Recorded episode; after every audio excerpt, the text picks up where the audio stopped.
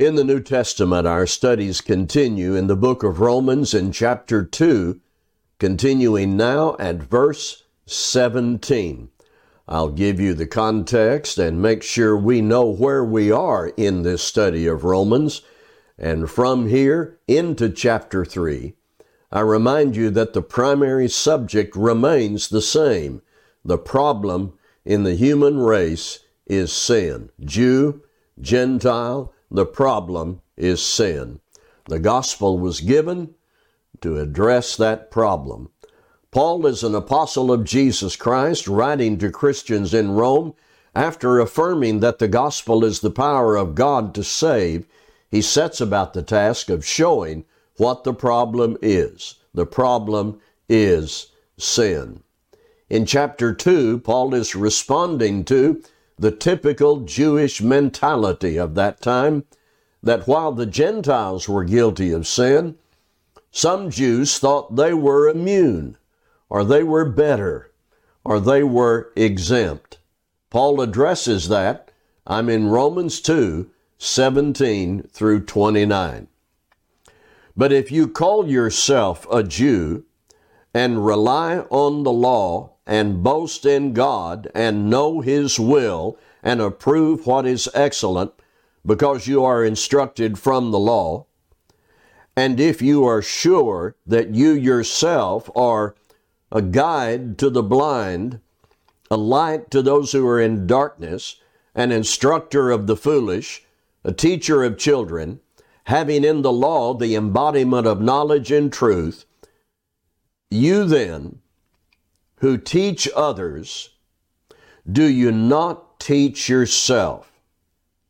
While you preach against stealing, do you steal? You who say that one must not commit adultery, do you commit adultery? You who abhor idols, do you rob temples? You who boast in the law dishonor God by breaking the law. For as it is written, the name of God is blasphemed among the Gentiles because of you. For circumcision indeed is of value if you obey the law.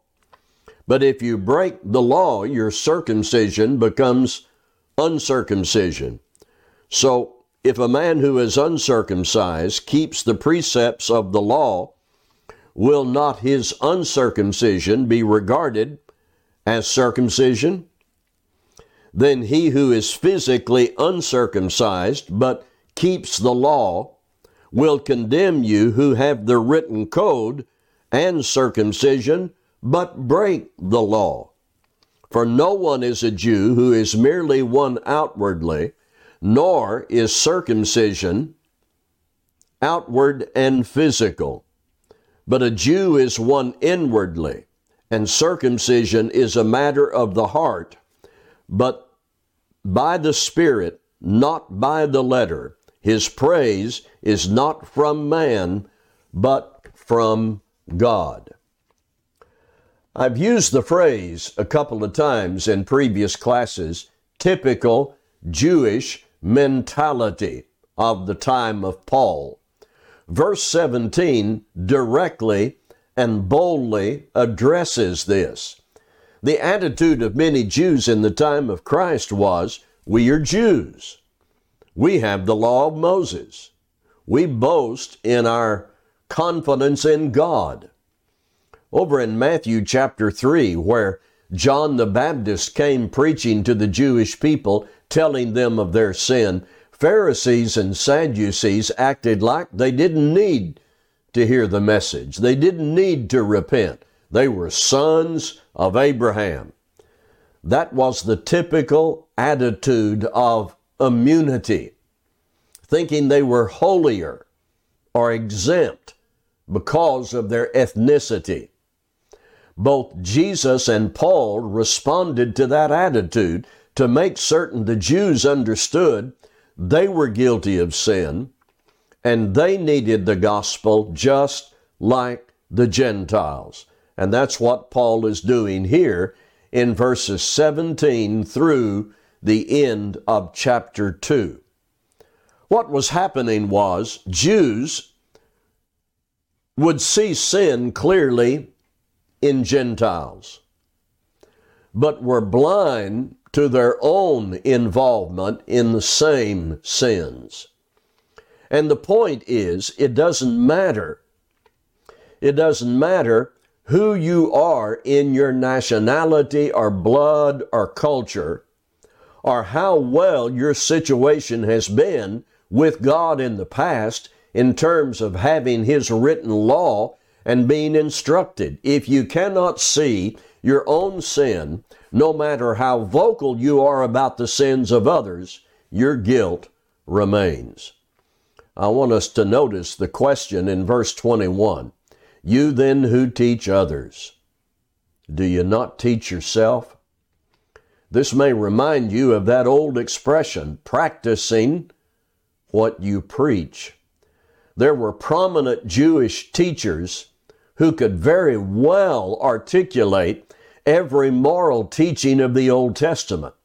And they had students who made A's and who memorized those teachings. They were quick to see how others were not following those teachings, but they were guilty of doing the same things, and therefore proving the point that Paul made back in the first part of chapter 2. Therefore, you have no excuse, O man, every one of you who judges, for in passing judgment on another, you condemn yourself, because you, the judge, practice the very same things. You with me? You see that? Paul is very specific. Even if you teach against idolatry, if you rob temples, you are a sinner just like the idolaters. Even if you preach hundreds of sermons against adultery, if you are involved in an adulterous affair, you are guilty. You're not practicing what you preach. What you preach doesn't cancel the guilt of what you do when you do what you preach against. See, you can learn the law and teach others the law and boast about how holy the law is and boast about how holy you are and issue stern, articulated rebukes to sinners of every kind. But if you're violating the law you uphold, your guilt remains. Jew, Gentile, everybody has the problem. The problem is sin. Verse 24 is a blistering indictment against the typical Jewish attitude back then of immunity. For the name of God is blasphemed among the Gentiles because of you as it is written. Throughout the Gentile world, Jewish hypocrisy and self righteousness encouraged blasphemy against God. They, they were supposed to be holy, a holy nation, God's people, God's family, but because of their sin, their hypocrisy, they actually encouraged Gentiles to hold God in contempt. By their conduct, they disgraced the God they named. The quotation comes from Isaiah 52 and verse 5, and there in the Old Testament, Isaiah was making essentially the same point Paul is making in Romans 2. When God's people act like the rest of the world, they encourage contempt for God, an awful state of affairs. Once again, don't lose sight of the point here. The problem is sin. That's the problem the gospel addresses, whether that sin is found in Jews or in Gentiles. 25 through 29, the last part of Romans chapter 2. 25 through 29. Circumcision Let's remember this was a God given sign and seal of his covenant with the Jews. The earliest reference to circumcision is in Genesis 17, a ratification of an agreement. Leviticus 12 shows it was required under Mosaic law. Here is the problem. In the evolution of Jewish thought and tradition over time, circumcision was exalted or emphasized far beyond its original intent in the law of Moses.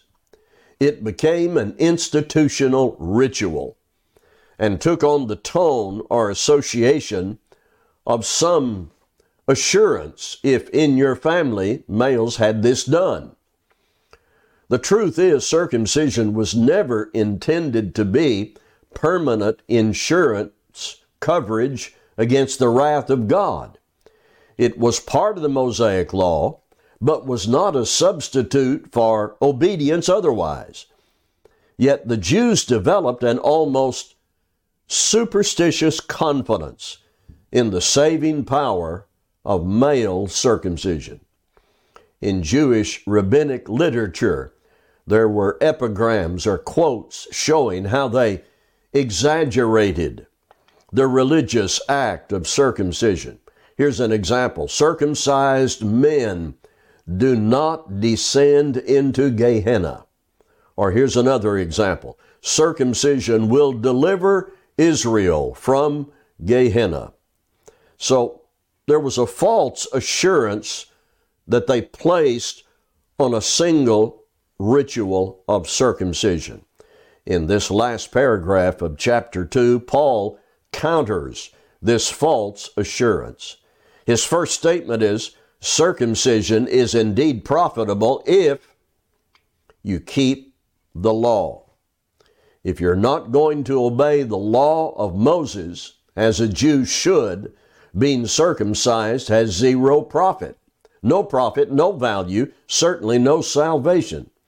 Paul doesn't argue against the ordinance itself. It was a practice given by God through the law of Moses for Jews during the time before Christ. Paul's point is, by itself, without the desire and effort to keep the rest of the law, circumcision means nothing. Verse 25 Circumcision is indeed profitable if you keep the law. But if you are a breaker of the law, your circumcision has really become uncircumcision. You see what this is all about? The Jews found assurance in their name, their law, their nation, their ability to teach, and their insistence on circumcision. Paul is saying these things provide no exemption from guilt if you've sinned. And Paul says, you have. And then in the rest of chapter 2, verses 26 down through verse 29, I think there's one main point. And the point of this can be studied through one simple question What really matters? Obedience from the heart to the law of God. Blood, birth, nationality, tradition, circumcision, your resume as a teacher, your ability to rebuke others, these things offer no advantage if you don't obey God. The details of the debate may be a little hard to grasp when you first read the passage and you concentrate on the details, but the main point of all this is not difficult to see. Gentiles left God and kept going. Jews, in spite of their pride, their blood, traditions, and circumcision, were also guilty of sin. Paul is taking us Paul is taking his readers to a grand conclusion. Man needs the gospel because of sin. Jews, Gentiles, in chapter 3, verse 23, all have sinned and do fall short of the glory of God. Before I finish, some life lessons for us. What we call ourselves and what we boast about has no power to save us. These people call themselves Jews, but they were not living according to the standard God gave them.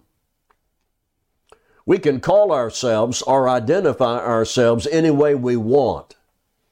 But in the absence of genuine faith and obedience to God, we cannot make any claims or boast of righteousness. It is all right to call yourself a Christian, but what should accompany the claim is the conduct.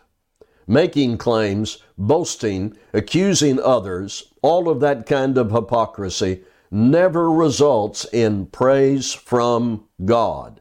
And praise from God is what we seek. The passage does not say, don't teach and don't rebuke sinners. That's not the point. We ought to read and study and learn and teach others, and we ought to do all we can to help others out of their error. The issue being addressed here is self righteousness and hypocrisy. When we believe we're so great because we have knowledge and we can see sins in others and we can call that out, yet we're guilty of the same things. Most important from this text, I want us to consider how hypocrisy can lead people away from God. It can contribute to unbelief and blasphemy in others. I want to give you an example of this that will be disturbing. Uh, there are prominent men, preachers, and elders throughout years who have fallen into sin, and in some cases were involved in sinful activity for many years. They were calling others out for their sin, but they were guilty as well. It gives unbelievers an opportunity to accuse the whole system and scorn the whole idea of Christianity. God is holy. We are His people. The world should see in us our connection to the Father. Romans chapter 2, 17 through 29. Thank you for taking advantage of this opportunity to study with us the Word of God. We are the Laurel Heights Church of Christ in McAllen, Texas.